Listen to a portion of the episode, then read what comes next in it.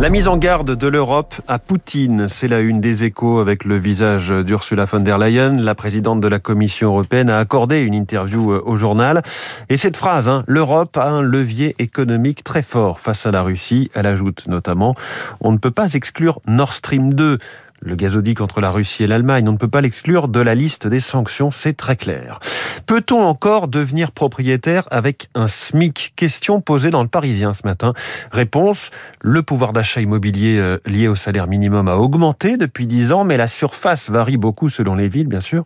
Alors avec 10% d'apport personnel et un crédit sur 25 ans, un SMICAR peut s'offrir 20 mètres carrés à Lyon, 30 mètres carrés à Lille, 32 mètres carrés à Marseille, 90 mètres carrés à Saint-Étienne ou bien bien.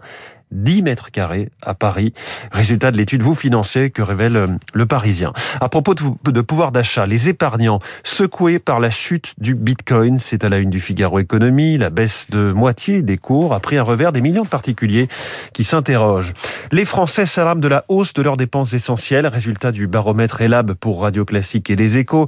La perception des Français sur leur fin de mois s'est dégradée depuis l'automne dernier avec la flambée des prix de l'énergie. Ils estiment que leurs dépenses ont le plus augmenté sur les trois postes essentiels que sont se chauffer, se nourrir et se déplacer. Des usines en pleine campagne, c'est le titre de l'éditorial du journal L'Opinion. La classe politique a enfin pris conscience. Qui dit usine dit emploi, pouvoir d'achat, revitalisation des territoires, services et commerces induits. Mais qui dit usine dit aussi redressement du commerce extérieur, innovation et souveraineté. Enfin, pourquoi la France exporte ses patates mais importe ses chips Ses chips, c'est effectivement une vraie énigme économique. C'est à nouveau euh, dans les échos. Je ne vous donne pas la réponse car David Barou y consacre son décryptage tout à l'heure à 8h-5 sur Radio Classique.